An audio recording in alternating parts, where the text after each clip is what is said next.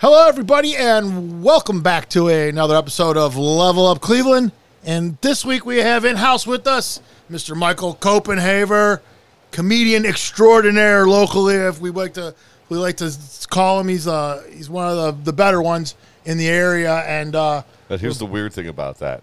I'm more well known outside of Cleveland than I am in Cleveland. where, like where where would you say you're most famous for? Albuquerque, New Mexico, New Mexico. That's my spot. Really? Oh, yeah, so I've not just down the road. You're not- Times. I just booked another week of headline out there in August, August 20th. how do you get started out there? Like, how does that happen?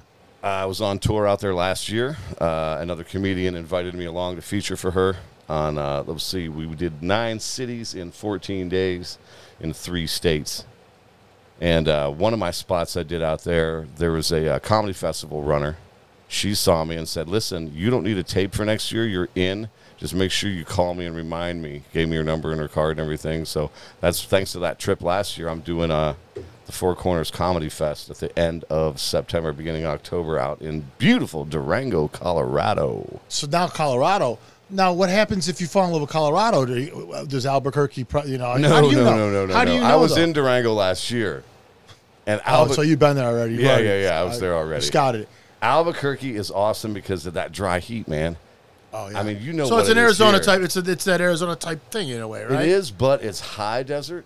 It's elevated. It's up in the What- mountains, what and I'm a mountain guy. Oh. So we're like 5,400 feet out there, and that dry heat. Plus, it's not like really, really hot. It actually snows for a couple of months. Because But that's the thing there. I like it about there. Like winter only lasts 10 to 12 weeks, and then it's done. Oh shit. in April when I was there, uh, I don't know, I was there in March. It was already hitting the 70s in March. So that's so. Is, is that the draw though? Is it the weather? Is that what you're? Is that what you're? Oh, that was a lot of it. Uh, when I was out there, it just didn't seem like the strongest crop. So I thought, you know, this is a great spot to set up tent and uh, make a name for somewhere else. Because I've been wanting to go west anyway. I've lived here my whole life, and I love the Buckeye State. I love my Buckeye people. I hate the Buckeye weather. The three best reasons to get out of this gosh darn state, right? December, January, and February. Get me out of here. I true. hate it. It's true, man. It's true.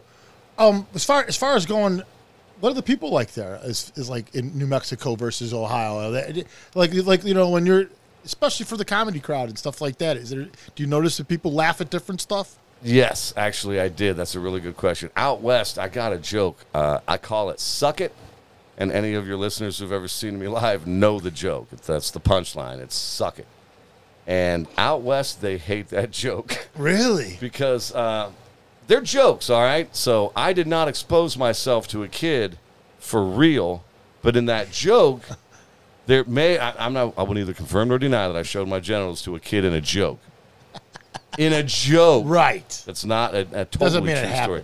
A lot of that story is true, though. That's the thing. That's what I do. I tell. I don't tell jokes. I tell stories out of my life. Sometimes I add some extra details because it just punches them up, makes them better stories to tell. Right. But every one of the stories I have comes out of my life. So- and there are nuggets of truth in every single thing I talk about. So if we had like a, a, a pre a pre thing for every one of your stories, it would say based on a true story. Oh, exactly. It would, it would- on. yeah, it would say on. right. Okay, I got you. You got to Hollywood it up, you know, add A a, little love bit. story. Yeah. Hit that left turn. Well, you, you do, I was- and they're not all funny. They just all uh, some of them are just great setups, and then you got to make it funny at the end. Sometimes I would imagine, right? Well, they are all funny, and that's the thing when I say about punching them up, right? Sometimes you realize that the story doesn't have a lot of funny in the middle or in the beginning, so you might add an extra detail that may or may not be totally true, or an exaggeration. You exaggerate something for comedic effect, Yeah, and that's how you punch the story up. So, like, I have a joke. Uh, I call it Sparta. If you ever seen me, you know that joke too. I have. I've seen this. I You've the seen Sparta. that. I know the Sparta. The joke. very first time I did the Sparta joke, it took me about 35, 40 seconds to tell it. And it wasn't that good, and the beginning was just all set up and no jokes. Now it takes me two and a half to three minutes to tell, and it's funny from start to finish. Yeah, you have different. It's little, one of those laugh, okay, okay, laugh, okay, okay, laugh. And then the punchline when I got you dying. So that's what is that? Is that the key to be- to comedy? As far as like now you find a, a, little something that's funny, and then you guys, comedian now takes that one thing and they try to make as many fucking jokes out of that one thing that they can drag it out until you wring that thing out for every inch that it's worth. Exactly before you right. move to the next one. If you're good at what you do and you work your time, like that joke, it started that like that. I could have still be doing that joke the exact same way if I didn't know how to learn from myself and from the audience. right.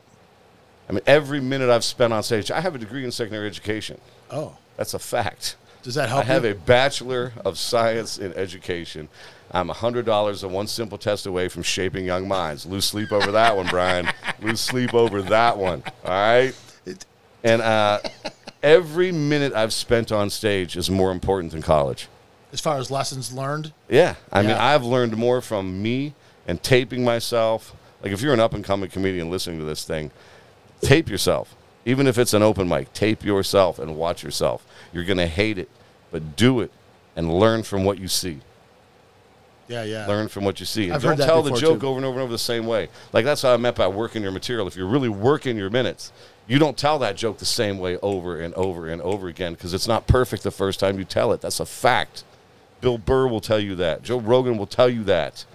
Yeah, right. Well, and, and what ti do you have a place around here where you can work out your material and before you take it out on the road? Is there a place where you can go and Oh yeah, in like they got the music store? You talk about Rogan. You talk about the music, the music store, and all that stuff that he's constantly talking about. And, uh, Comedy store. comedy store, music store. I got co- comedy store. He's constantly talking about and stuff. Um, is there places around here that you can work out your stuff, your material like that, where it's like that freely, that open, where you can just do it? I Oh, know there's open mics places and stuff, but Yeah, that's what you do. See, if I'm getting paid, which nowadays I almost always get paid, I'm not going to do new minutes at a paid show. It's just not fair. So I'll I'll still hit the open mics if I want to work out a new idea that I really want to get stage ready. I won't put it out on the stage like for pay, but I'll work it in a room with with a bunch of starter up and comers. I don't care working with those guys.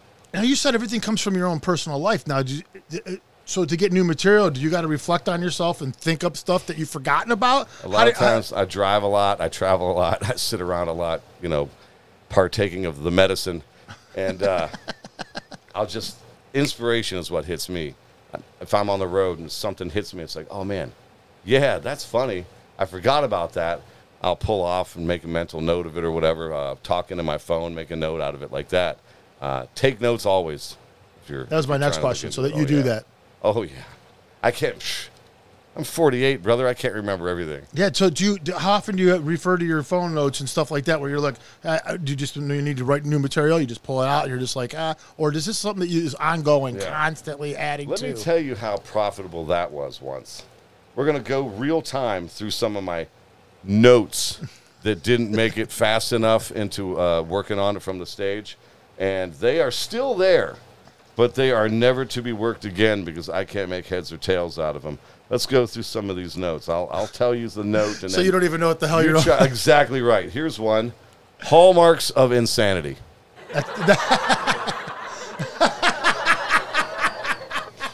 Pat on the spot. The note is Hallmarks of Insanity. I have no idea what was going into that, but at some point that was a good idea, and I wanted to work it, so I wrote that down, and now I have no idea. Here's another one. Uh, I'm like that table in the basement calcium deposits and cow teats. the hell does that mean? That- uh, you're right. That means nothing to me. Are you a Are you a big drinker? Not a big drinker, but I would I do only drink when I work. So, so it's possible. I mean, yeah, but these aren't these aren't when you're just working. This could this could have happened at any time during the day. These notes pop up. Most of these happened when I was driving. so you're not drinking and driving. You No, no, no, no, If you were, you wouldn't tell everybody. No, I don't. Period. I don't drink and drive. I got you. My uh, my driver's license gets me across the country to do stuff. I cannot do that. I understand that totally. How about this one? Shittiest circus ever. Homeless guy with a bird. Well, that actually. Now wait a minute. That was a That story one I can- someone else told me about, and I couldn't believe what I was hearing. But I don't remember what the story even was, other than I think she said her mom took her to the circus, and it was just this guy playing with a bird. And I thought to myself, that is the shittiest circus ever. Her mom was buying drugs from somebody in an alley. Meanwhile, this homeless cat playing with a bird is probably trying to catch it, skin it, and eat it. So yeah, that, that's how useful those old notes can be. Now I go off my newer notes. I take more detailed notes and the moment. That way I can remember the beats. So this has been a lesson learned. Oh yeah, yeah. You're like- those you're like- those notes are probably four years old now, I got you. I got you. I got you. and they've never been worked, and that's why they're just lost to time. well, that, that I- so is that what's, is that how you operate though? Do you, are you always adding on to stuff, or, or do you create a new hour, or what, what? How, how often do you go out there? Well, right now I don't have anything taped, other than just small short clips, things like that. Yeah. Uh, so I haven't burned my first hour. Mm-hmm. I'm gonna burn. I'm gonna use this hour as long as I possibly can before I co- record it. I got you. I got you. I got you. And, and you can and you can hone it in and perfect it as much as you have to. And that's plus, what I've been doing. Like a lot of these jokes have been worked on for a minimum of two years. Are you ready with stuff though? I mean, do you have stuff that you kind of been holding on to and like? Uh, a little I've of got kind of thing? some stuff that I only do in certain kinds of rooms. Oh, yeah. Like you can tell if it's a Trump room or if it's a Democrat room. Yeah. Yeah. Is I, it I like would that? say Republican and Democrat, but it's Trump and Democrat now. yeah, it is totally. That's what it is. If you're if you're not a Democrat, you're a Trumper. That's that's by it's rule. weird, isn't it? It's by rule. um. So, but but what do you find that it's that rooms are literally divided like by that? I know I know I know we try to stay away from politics, but I I do I am curious. Like, do you find that if you go into a room, it's like mostly one or mostly the other? Like, have we lost the ability to be like together in a room? Are you thinking? Is that? I have seen. See, here's what I do, and I, this is where I'm blessed. I don't divide rooms generally because I don't say anything really all that insensitive, any all that evocative. Right. I'm pretty vanilla as far as a comedian goes. I'm funny, but I'm not trying to dig at this or dig at that. I don't really do religion stuff. Yeah, I talk about my life. Like my first hour, it's going to be called Meet Michael Copenhaver. That's just it's all about me and the different things that got me to today. Right. And every time I'm on stage, it's not always the exact same show. It's like a lot of the jokes are the same, but I mean, in the moment, you uh, with experience, you call audibles in the moment. Like that, like I was telling you earlier before the show started. up. I walked into a room and I was prepared with a very, very different 15 minute set than I did because when I showed up, I had that one ready to go, and then I saw the makeup in that room and said, "Huh." These jokes are garbage in this spot. They're all out the window right now. And I Yeah. called an audible in the moment and I killed and they loved everything I did because I just tailored it for what I was about to, you know, do for that room. Is that is that what do you think separates a lot of the comedians though? Like the ability to do stuff like that right there. Oh well, that's I mean, isn't that huge? Wouldn't that be because then you? I mean, eliminating the amount of times you bomb seems to be a, a pretty good thing in this business. absolutely. but to be fair, you learn a lot from bombing. Really, if you win every time, you're not learning a lot. That's correct, right? That's failure is the way to, to learn. unless you're doing what I did, taping yourself. I don't care how good I did for that crowd. There's something I'm not happy with. Critiquing it. Oh, absolutely. If you're not honing your craft every single time you're on stage, you're just hobbying it. You know, you're doing it for you because you like it, it makes you feel good, but you're not really going for it. If you're going for it, you're working. But if you love it, you don't. It ain't work. Yeah, and, is that what happened with you? That like what one open mic night, and and you just said, and you and, it, and something clicked that first time, and that was it. Like like like uh, gambling, you know, like you know, like these people that just so happened the first time they bet they won, and then that was the reason why it got its hooks in them. So so is that is that what happens? I mean, did you say that's what happened to you? Well, I talked about it and I wrote for 18 months before I actually did it. I was writing, coming up with stuff, just hitting. So you're stuff in the preparing yourself for what? And thought- yeah, and I'd been a student of comedy. Like when I was before even teens, listening to Eddie Murphy with my older cousins. Before I was even in my teens, and uh, I've just been a student of comedy ever since. Carlin, I mean, all the big ones, all the big ones from back in the day. Cosby, they were huge influences. And watching those over and over and over again, you really learn a lot about what makes people laugh. You learn a lot about stagecraft and being in the moment, really commanding a crowd. It's like uh, one of the biggest compliments I get is the way I work a pause and my facial expressions. It's like this one lady in, in the crowd, she was right in the front row, and I was in the middle of one of my sets. She's just like, Stop, stop, stop with your eyes, with your faces. I'm going to pee my pants right now. And do you think I let up? Hell no. Well, that's exactly what that's you just want. that's the energy I'm dying to get from you. Thank you for noticing. That's what I do. I bring out my best to bring out your best. You come to see me, I guarantee you you're going to have fun because I have fun doing it. And there's a difference between people who are just up there and people who are good at it and comfortable enough with it, and then comfortable and confident in themselves enough to just have a great time being your entertainment for the evening. Yeah. There's no pressure. Like people see me pacing back and forth thinking I'm nervous. I'm like a caged animal waiting to get at you. Yeah, I, That's I heard, what it is. It's like, okay, the opener's up. All right. And Yeah. then I It's start different- rocking in my chair. Then the feature gets up. Now I'm pacing. It's like, come on, I'm ready to go. I'm ready to go. Yeah. And then I'm fortunate enough to where I can pick and choose who I work with in a lot of situations. So I don't work with weak comedians, so I know they're going to get a good show start to finish. Yeah, yeah, yeah, It's yeah. worth the ticket price. Yeah, that's what you want, right? And That's and exactly and if you're opening up for somebody, you know, as long as you can hang with them, that's that's really you know that's what you really hope for that you're both just blowing away together and you have one unbelievably great show. Push each other and you help each other all at the same time. Well, that, that because that's going to go over well better as far as the word of mouth goes. All around great show is what people will talk about. Absolutely if, you know, right. if you just blow away the guy who's the headliner, that doesn't necessarily even do you that much good in that case. You might be better off if you blow both, just explode, and That's that's, exactly it. You know? ca- I mean, a lot of folks will do that. They'll populate a show with weaker comedians so that when they get up there, they look. they feel like it elevates them. It's like it's like it's like when uh, mediocre chicks hang out with fat chicks, right? I mean, it's the exactly duff, the dumb, ugly, Yeah. fat friend. it's exactly like that. it is exactly like that. Yeah. But what they don't realize is, in a lot of situations, what happens to the audience is they get fatigued by watching so much poor comedy. That by the time you're up there, yeah, they might appreciate you more and realize you know what you're doing more, but they've already been dampened. Yeah. you've already threw a bucket of wet water, Yeah. cold water on them. Yeah, energy. It's all about that energy. You know, when people come into a, a, a, a comedy show, you, a lot of times, you know, they're in the car talking. They got themselves all worked up already. They're coming in ready to laugh, and when some guy comes out and just lays a goose egg, man, and just sucks.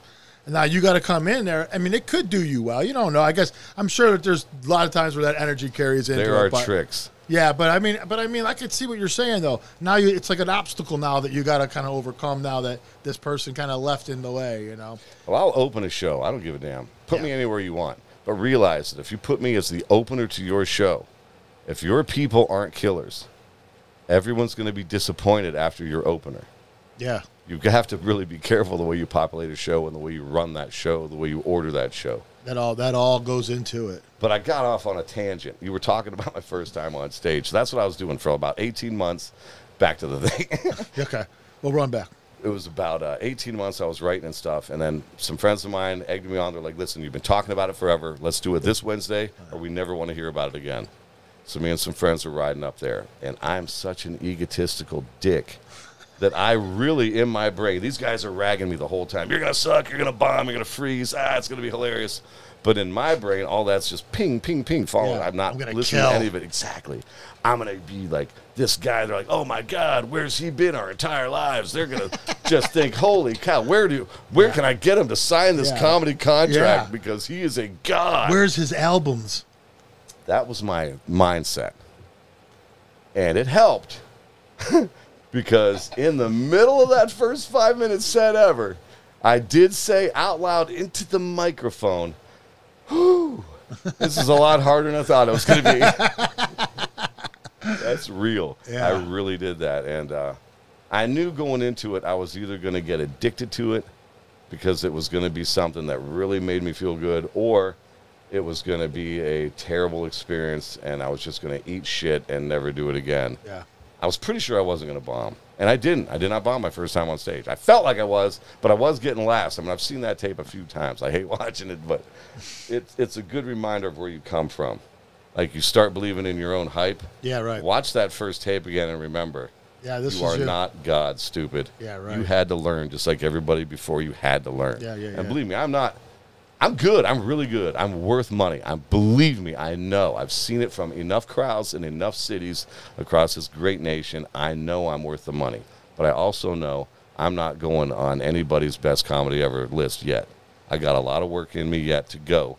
But I'm gonna put that work in, and I'm going to be somebody's favorite comedian out there. Somebody I'm not putting it to. You know what I mean? Yeah, yeah. Just a fan. Just a fan. That genuinely wants to.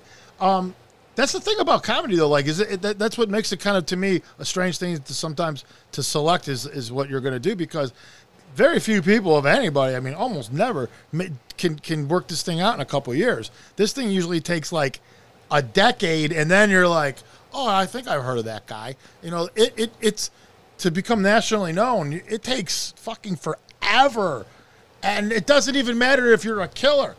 Like you can be a killer, but it just takes time, no matter what, just You to get, get, to that. spots, but it's hard to get notoriety. Yeah, to, to get It to is that. rough. But I mean, once you hit that first rung and you get that one person to believe in you and give you that chance, and then you blow that chance out of the water, it's like don't blow it up, but fucking kill that spot. You know what I'm saying? right, right. Be ready.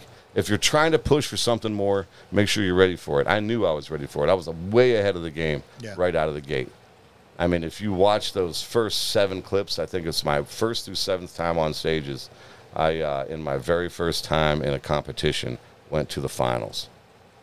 Yeah, I saw you. That's that's on that's on YouTube, isn't it? Yeah, Like, yeah, yeah, yeah. That's right. You can watch my early, early journey. A lot of those jokes aren't even in my act anymore at all, but some of them are, like uh, Sparta. But you won't see that version of Sparta. It's, It's a way different. different. way evolved, way more nuanced joke. Now it's a whole story. Yeah. It's not just a setup and a punchline. It's a whole story, and uh, that, that happened. I did do that thing that I said I did. Yeah, yeah.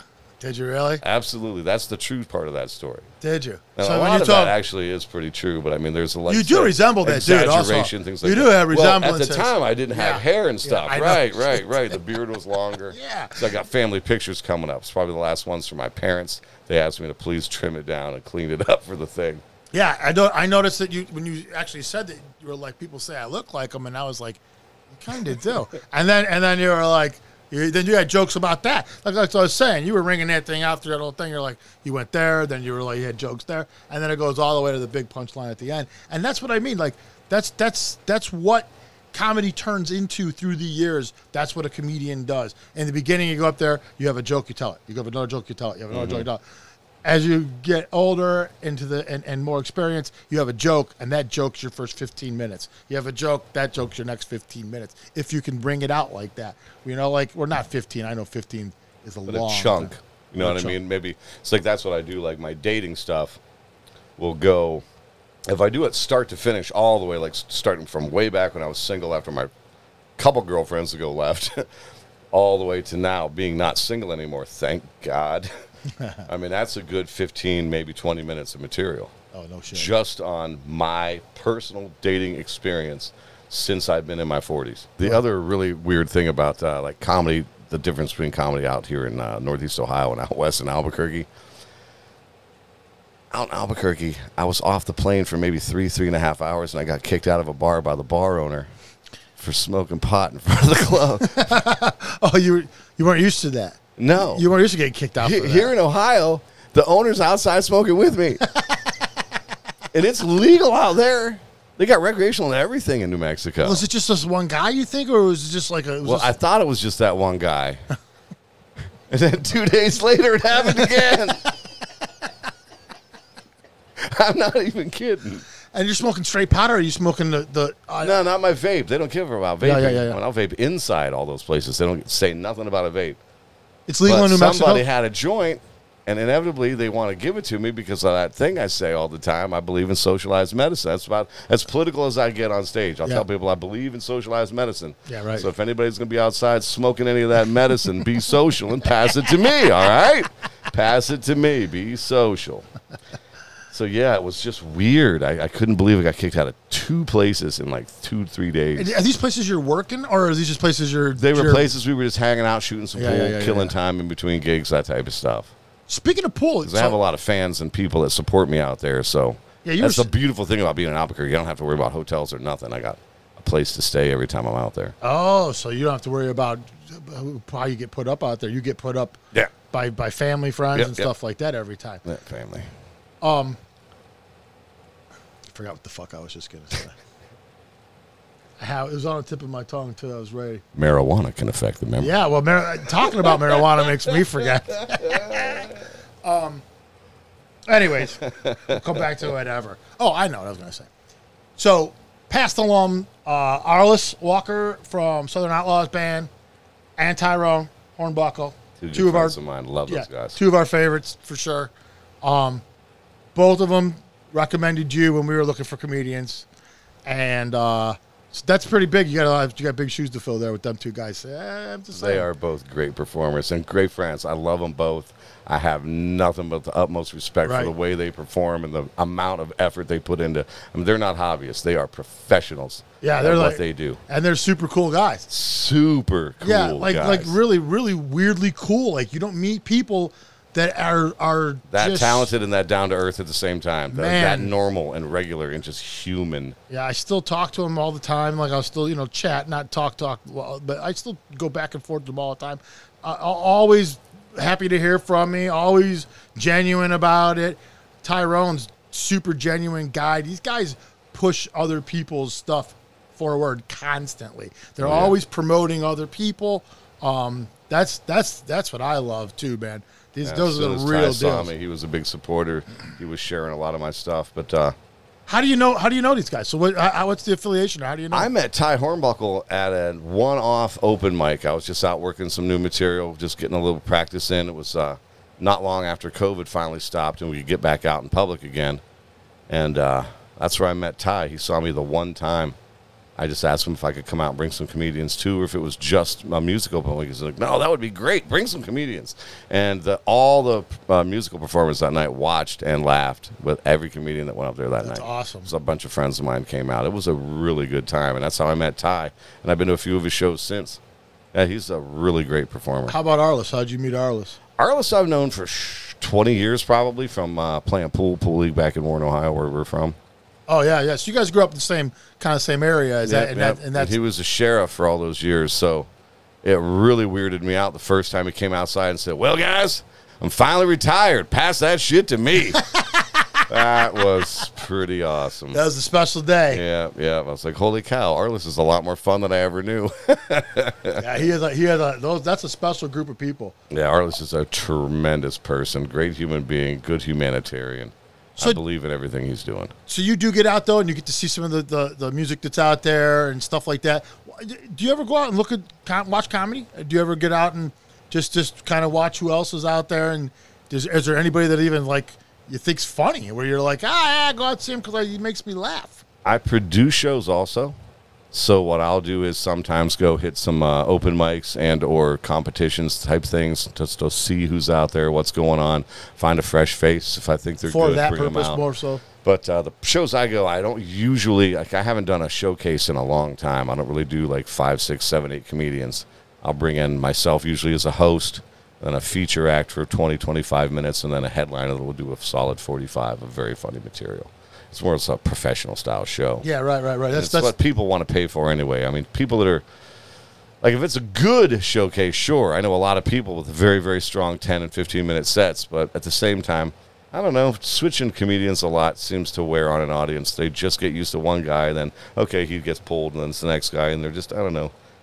Yeah. Some audiences can get weird about it. It's it's difficult to explain. No, I it's know, I think- something that comes with experience in the gig. I think that goes with everything, music and everything. I think that you can't have too many bands at a festival. I think you can have too many comedians at a, at a thing like that. Like you said, uh, you know, when, when I the, the, the times where I go to see comedians and stuff, I think the fact I saw Jim Norton. I'm tell you right now, that was one of the funniest things I, to Yeah, this day. I, Jim's I awesome. I saw with the Funny Bone in Columbus. It was one of the funniest things I ever saw. A lot of energy. Love his energy. Yeah, and and when I said I saw Jim Norton, I had a point to make, and I completely forgot what the fuck that point was. You knew him from Opie and Anthony, so you didn't know exactly what to ah, expect. And then Fuck. No, that's not true, actually. I didn't know him from. I actually know how I knew him. He was making those little weird appearances on Jay Leno mm. for like for like a year or so. Like right before Jay Leno went off the air, he would pop on. And my mom watched Jay Leno, so I was hanging out with my mom at night, da da da, and watching TV. And he would come on. He was a lot cleaner, obviously, but he was funny, and he just looked funny. So mm-hmm. I went and seen him and I don't know why I was telling you about that, but I will tell you, Jim Norton was a funny motherfucking guy. yeah. Maybe probably the funniest guy I ever saw alive. Um, oh, I know what I was going to say. When I go to see these, when, when you go to see them, every time I've gone to see a comedian, it was that format. So you have your host, he comes out, He, he does a, his his few jokes that he does in the beginning, tells you about what a great show you got coming up. Then you have your your your, your lead person, and then your headliner comes out after that. And I don't think I would remember what I saw. Like I said, Joe Jim Norton was great. I remember the, the I don't remember the name of the the per, but I remember her from the from the aspect that I, I kind of remember what she looks like, and she was pretty funny. She had, she had some good jokes and stuff. If you would have had six comedians that day, I wouldn't remember probably any specific thing Yeah. from all those people there. Right. And when and and you get so many different types of comedy, all of a sudden you're you're you're settled in with this person and you're kind of digging it and because there's six of them they get 10 minutes Exactly right. and, and yeah i You mean that to do me a i can see a style shift when you have enough time to digest the next guy and then let take the ride. yeah It's like everybody doesn't do it the same. If you're lucky, yeah everybody you watch isn't doing it the same way.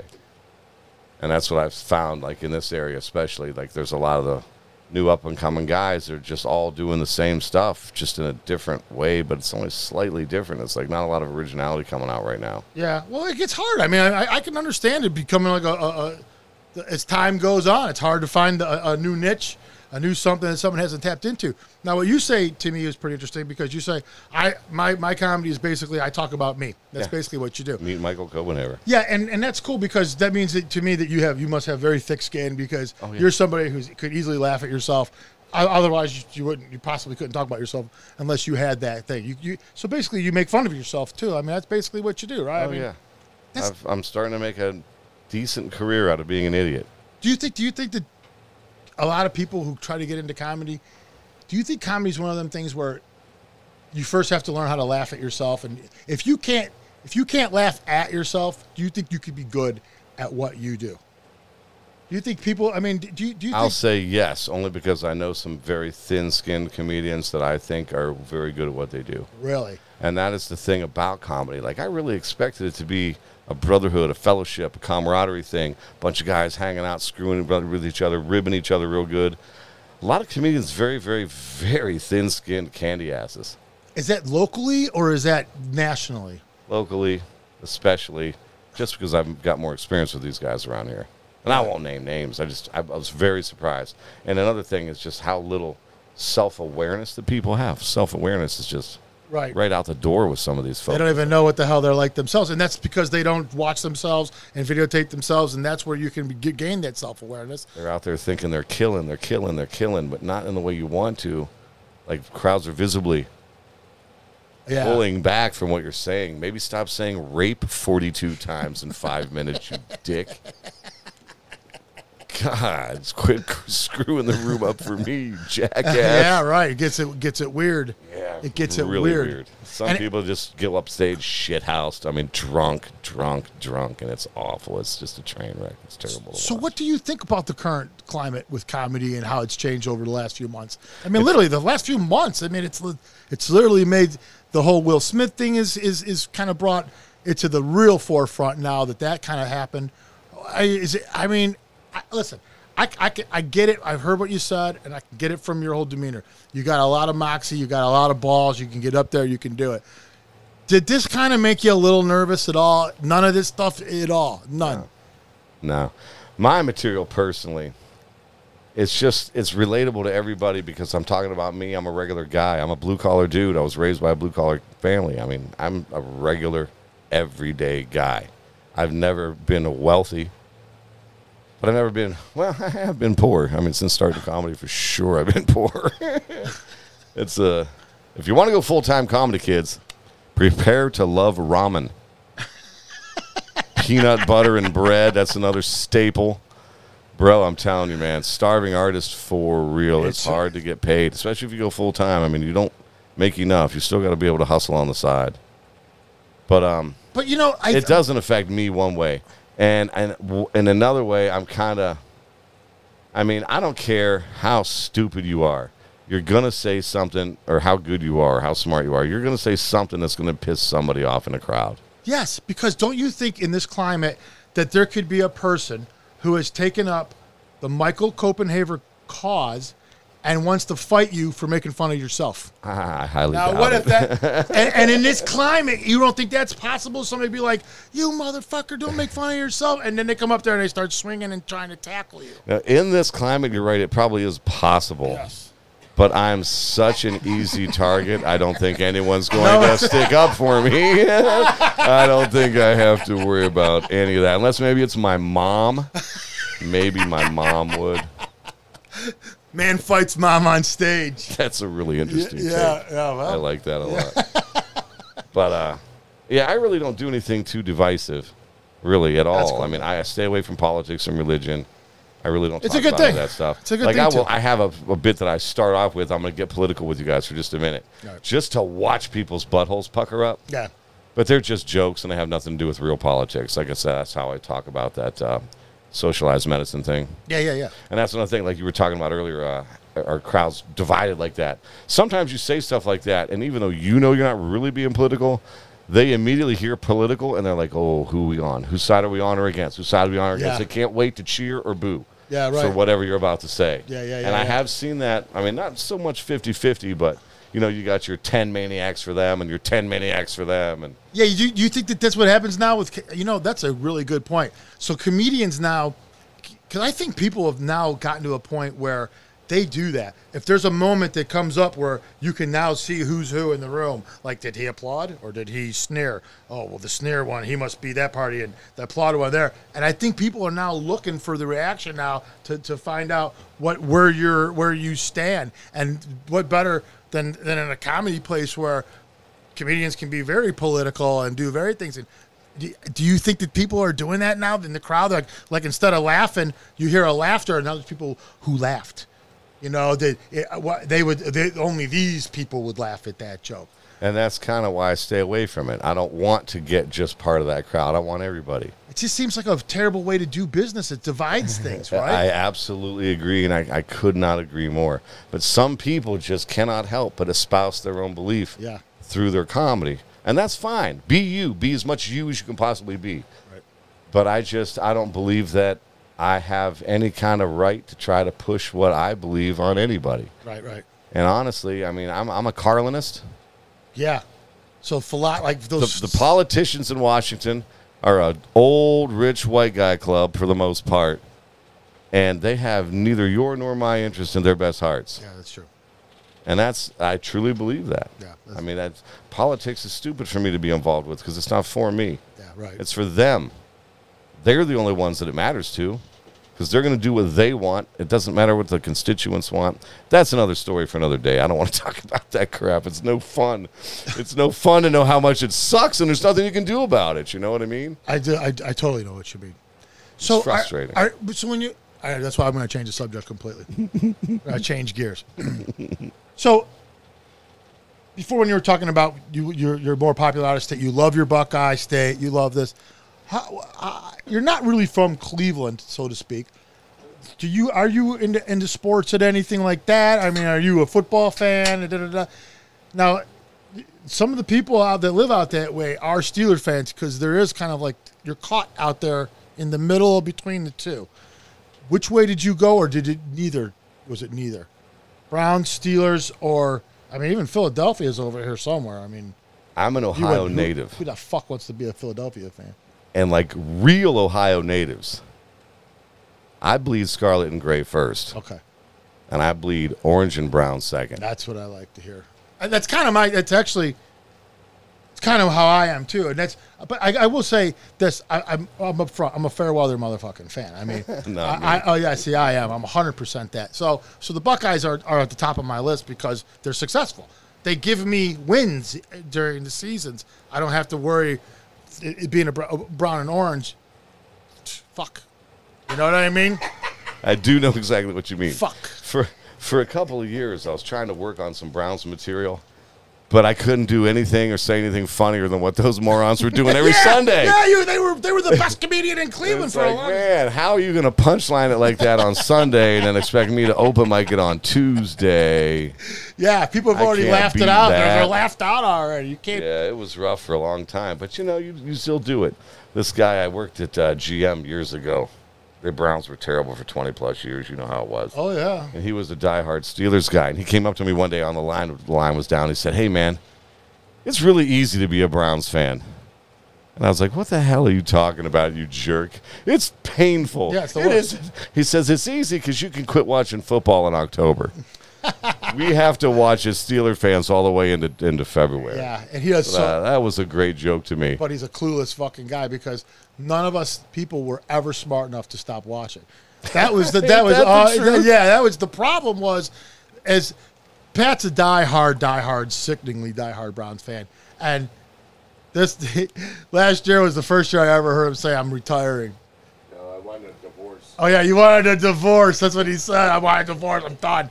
And then they start they get Watson. You're like ah, we were gonna reconcile. A lot of folks didn't like that Deshaun Watson move Yeah. because of his, you know, stuff going on. Yeah, it's a, it's a very touchy subject. We've we've talked about it a little bit, but it's one of them things where it becomes divisive, you know. And it's so stupid that that becomes divisive because uh, one of the things we were talking about, we did a we did a live feed from a, a draft party, Browns backers this year, just a couple month ago, not even a couple weeks ago, and uh, one of the things we were talking about was back in the day. We're old enough to remember. Back in the day, even when Sipe was was a quarterback, I remember when Sipe was a quarterback. So you you would have the team would be constructed, and you just fucking liked whoever was on the team. Yeah.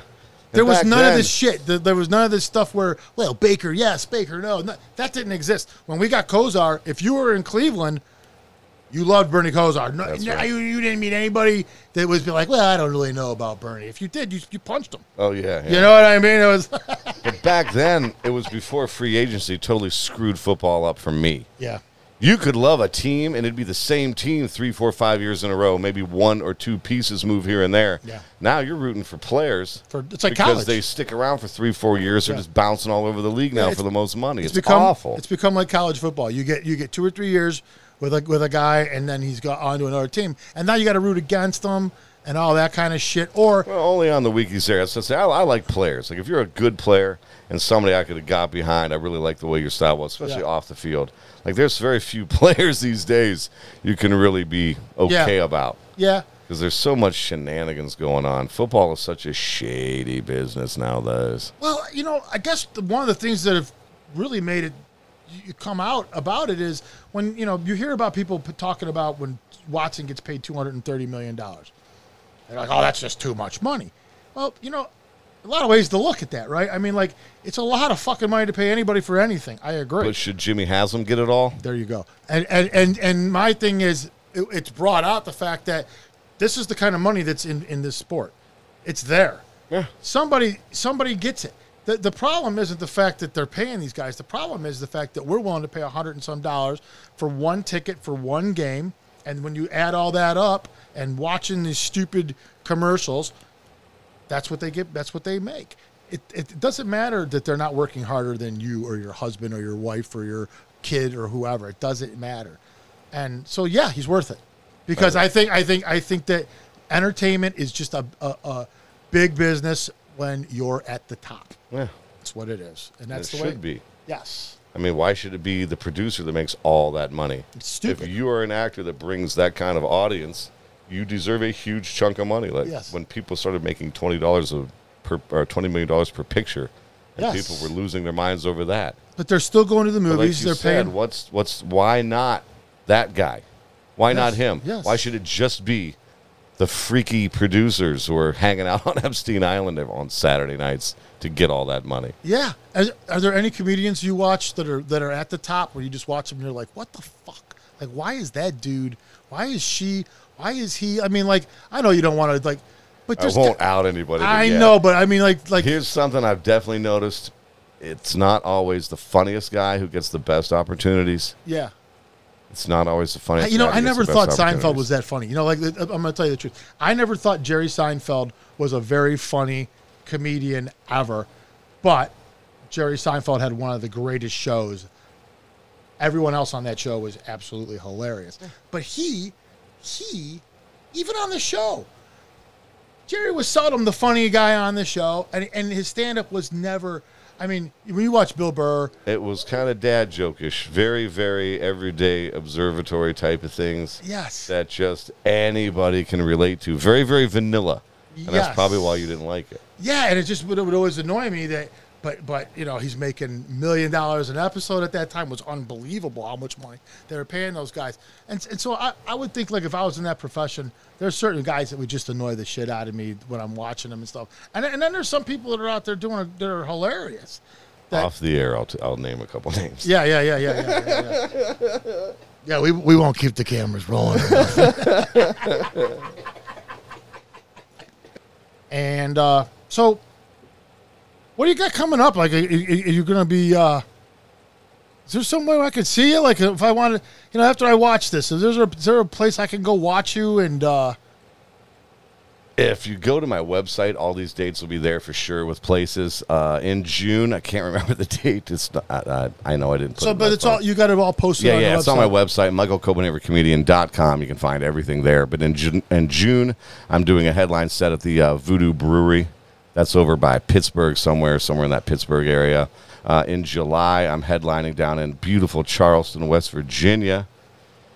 That's in July. I think that's July 16th. I'm pretty sure in August, August 20th, I will be at the B2B Garden Brewery in gorgeous Albuquerque, New Mexico. My future home. I cannot wait. You do love it. I love it. I cannot wait to get there again. Uh, slew there last time. I'm working with a really great guy named Chuck Parker out there, and uh, Kurt Fletcher, uh, Zach Abeda, some really, really funny guys out in uh, New Mexico. Check those guys out if you're out there.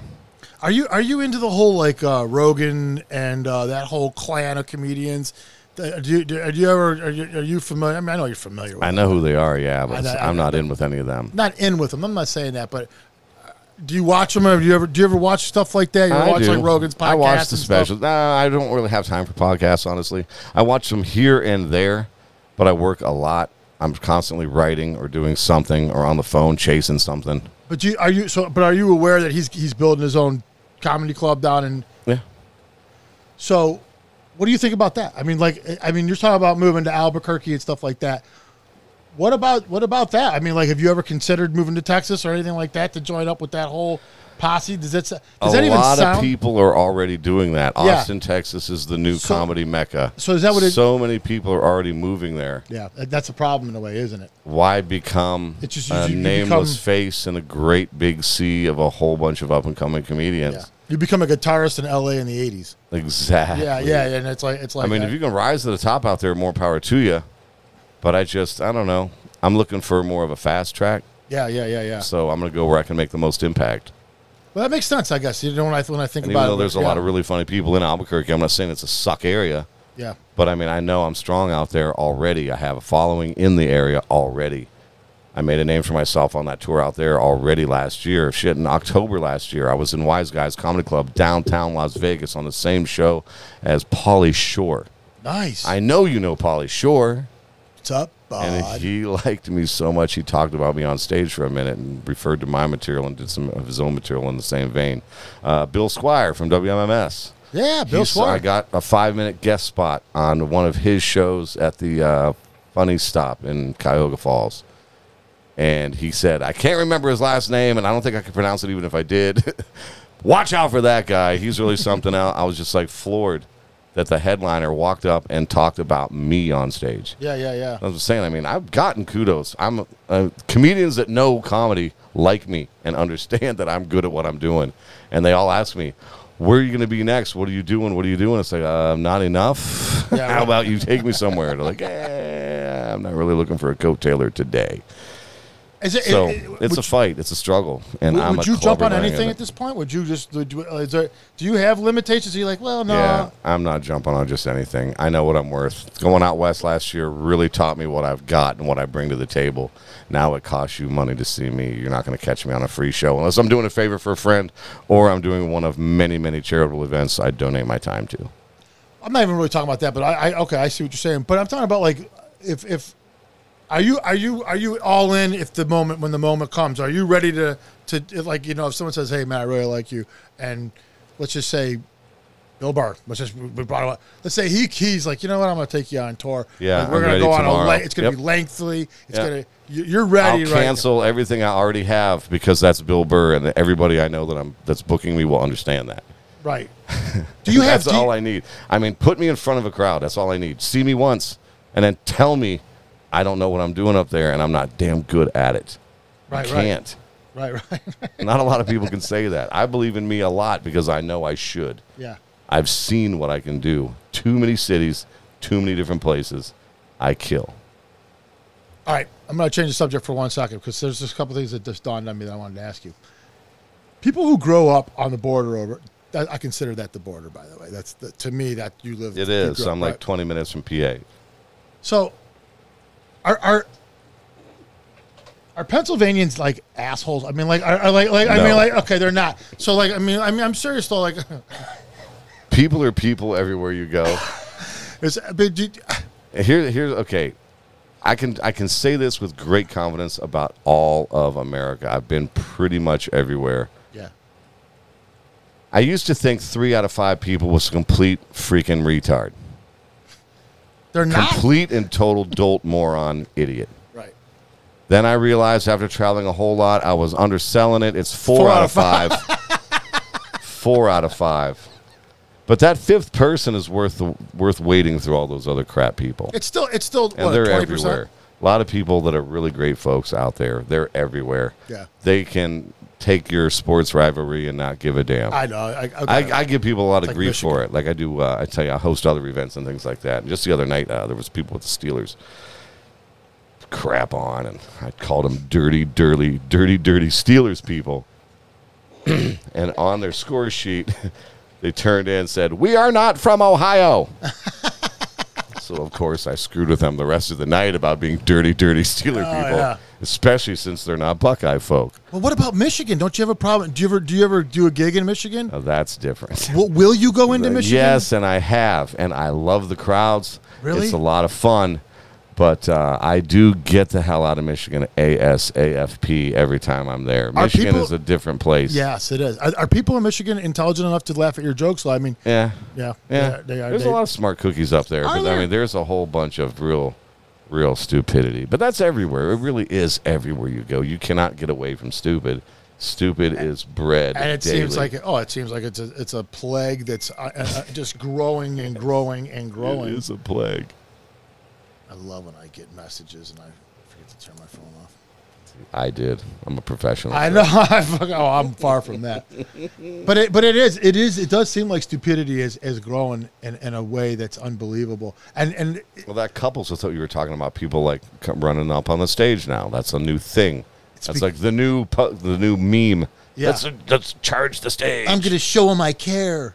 And I sure hope that happens to me someday. Is that- are you I ready for it? Obi Wan Kenobi that motherfucker. Are you? I have you the have high lightsaber? ground, Anakin. Pow! And I got a heavy ass microphone stand.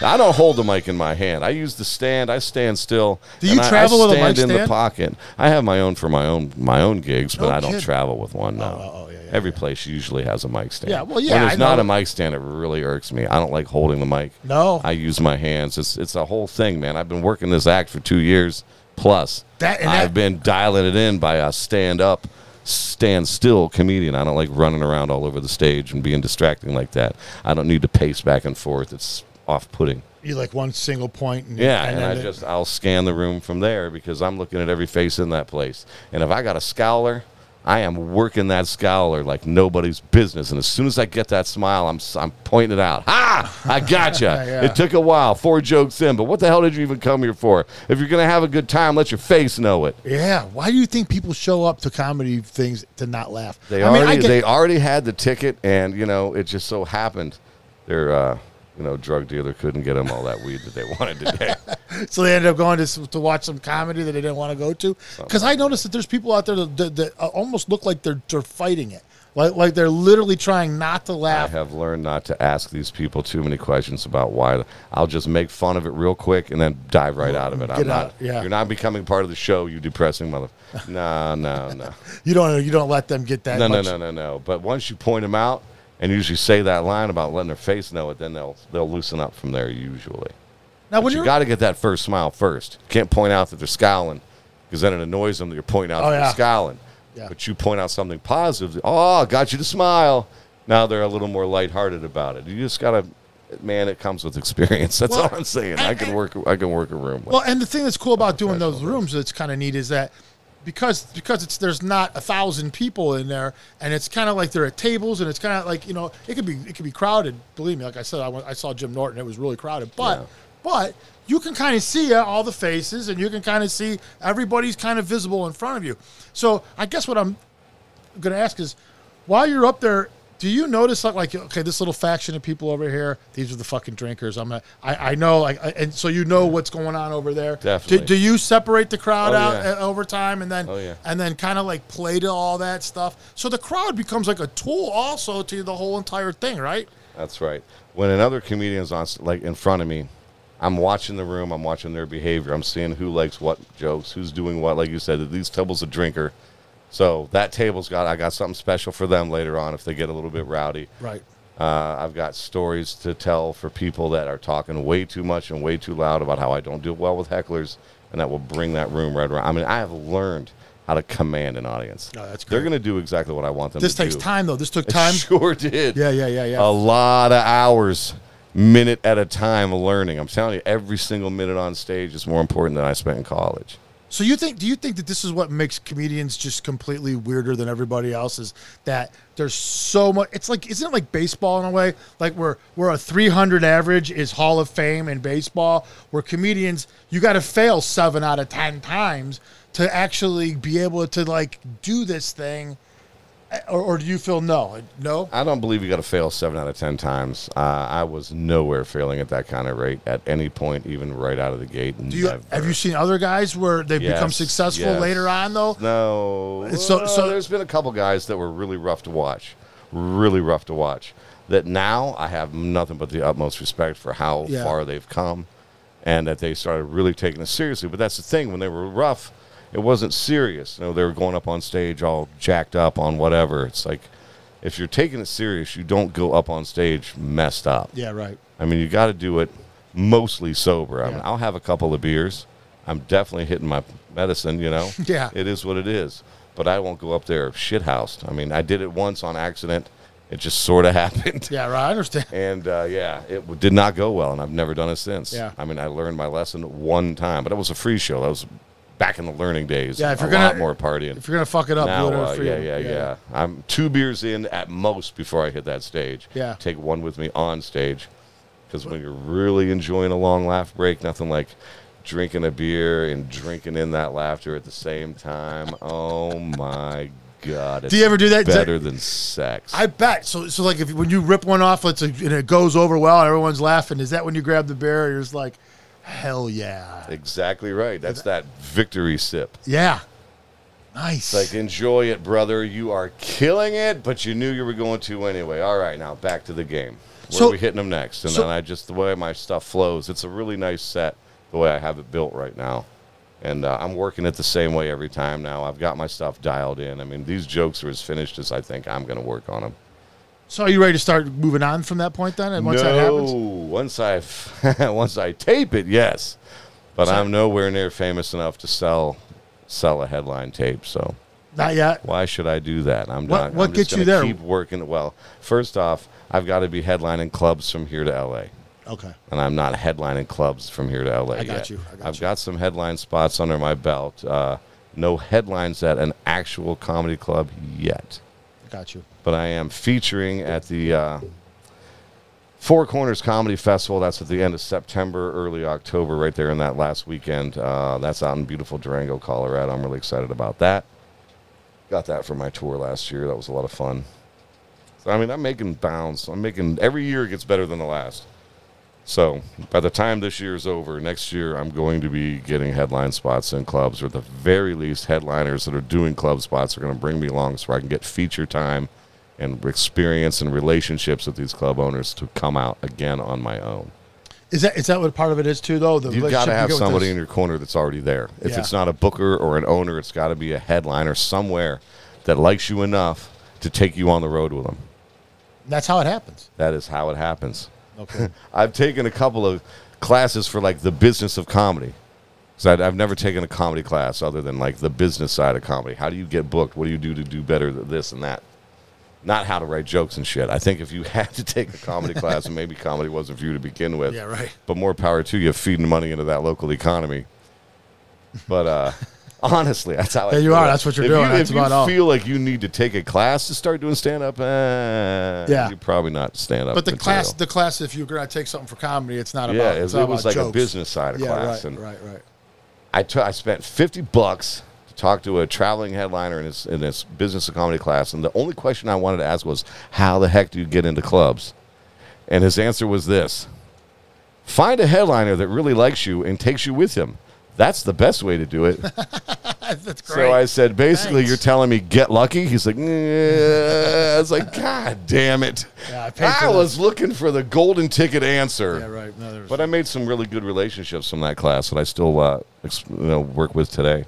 Uh, very funny guy I like to work with, uh, Mike Meadows. I met him at that class, and we still laugh to this day about that. How that's the day that we met. We were we're tight. I mean, we talk a lot. We work together a lot. A lot of fun. I work with uh, Will Hopkins a lot. He's out of Cleveland. Really, really funny guy you've never heard of. Uh, the great Spike McCulley, my comedy partner. We're writing. Uh, I was just telling you a little bit ago. We uh, have a full script. We're meeting with a guy in a couple of Sundays about shooting maybe this summer. So, ooh boy, yeah, tell me a little bit about that a little bit. So you got you got you got a script, a comedy script. for a full length feature film. Uh, we've shared some scenes with folks, and like I was telling you, the, the best compliment we got so far was one person said, Those two scenes make this seem like it might be as just as every bit as funny as Happy Gilmore. Yeah, and so uh, would you be starring in something like this also? Would you be in it? and that's the plan. Uh, my partner and I that we wrote the part for me. Uh, the title's called Pool Boy. Without giving too much away, uh, back in the mid '90s, I was a superstar pool boy. We're gonna have my son, who is basically my clone, at that perfect age now to play young me. Oh, excellent. And then uh, we're gonna fast forward. He's had some ups and downs, and now this is what you get. Yeah. I'm thinking. I'm thinking somehow. I'm thinking this is going to lead to some kind of like porn thing. No, No, this doesn't- doesn't go I- You will. I, spoiler alert. You will see all of this stuffed into a speedo, and I've already done some speedo work with full oiled down body. We were playing some wrestlers in a short sketch we Did did. you have to oil it to get the speedo on, or did you just oiled it? it, it was a medium. I felt really weird about it. I mean, dude. Well, it lucky was for so, you, you're not like- so small, and I do have oh, I see. abnormally large balls. it looked like weird flaps coming out the side, like you had some. camel toe like? like, yes, yes, like, a dude. It was uh, it was like weird, wrinkly, creepy labia just flying out the sides of a speedo. And that's all Oh, true. man, I, I have dude. no shame. I will tell you anything you want to It hear. It was labia. That is great. I haven't heard the word it was- labia in fucking long time. it was awful. Ah, so did you But guys? fun.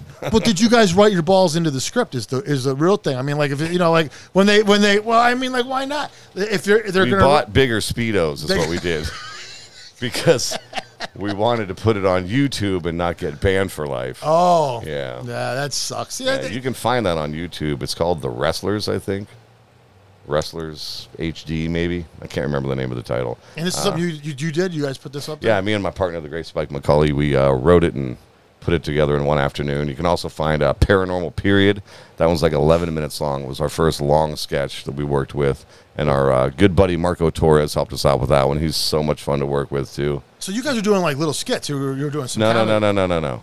So Cub Scouts do skits. Comedians do sketches, sir. Sketches. Yes. Don't make me get my white glove My out and bad. slap you with that shit. So you guys were doing, but you were doing comedy sketches, and you were and you were, so you were mm-hmm. writing them out, putting them out. Did you guys have to go get props and stuff and put all That that? paranormal period ended up 11 minutes long. We started out with a three to four minute idea on that. And then, like nine hours of shooting later, we just kept expanding on the idea and just in the moment had a blast shooting it. It's got a lot of flaws. I mean, we haven't been doing much video work. We're why why'd you stop though? Why? Just because it's just Uh, a lot of different things. Uh, my partner and I have never never been stronger, never had an issue, but uh, he had a lot of personal life stuff going. Almost died. Uh, we just I wasn't pushing him to get back to work. I got you. He had some serious life shit happening, I got you. But now he's back, and uh, yeah, we might be uh, doing some major shooting soon on that project for Pool Boy. Uh, we're working on developing a hidden camera TV show type thing. Oh. So watch So- for that. That's going to be a heck of a lot of fun. I'll make sure to send you those videos, some raw footage for you to play around and, and mess with. That's Oh, going to be hell yeah, man. so much fun. Hell I would tell you the premise, but I don't want to ruin it for the listeners. You got it. You're gonna you're gonna trust me. You're going to pee yourself with laughter. It's Yeah. going to be hilarious. Not only that, but if you tell us the premise and it's a good premise, if Yeah, you're someone not, else if is you're gonna not do fast it. enough, next week it'll be someone else's premise. Yeah, yeah. We know all about that too. But a lot of projects, a lot of irons in the fire. Uh, stand up is always first and foremost. I mean, I'm never going to quit stand up. I don't care if this movie takes off. I No. just don't care. I'm never going to stop doing But stand up. so that do you think that's the, the secret to this? That's the secret sauce to success with comedians is you just don't give up. I mean, Oh, like I mean, like if you're absolutely. if you if you seriously never ever ever give up, eventually something's bound to break. Even right? if you think you suck at it. I mean, I've seen people that aren't that great that are doing a whole lot of stuff. It happens. Yeah, yeah, It's wild. it really is. it really I is, mean, when opportunity knocks, take it, grab it, especially if you're ready for it. Now, if you know you're not ready, do yourself a favor. You know what I mean? Pass it up for now. Yeah, work on make yourself because do you, I mean like When you, get that first big stage, if you don't kill it, it's going to set you back. yeah, and I was ready for mine. But Well, I was and- really, really ahead of the curve. Like I said, I went, for whatever reason though, you have that ability to just step out, and it's obvious you're a highly extroverted type person where you don't you don't have a lot of reservations, you don't get that horribly nervous feeling. You know, no, I mean, and I'm I get not- anxious. I'm excited about it. I'm it. very much like you in that Yeah. way, where I, I can just sit down and start doing things, and I don't get like over. Oh God, um, but to be a comedian, God, you really got to be like that.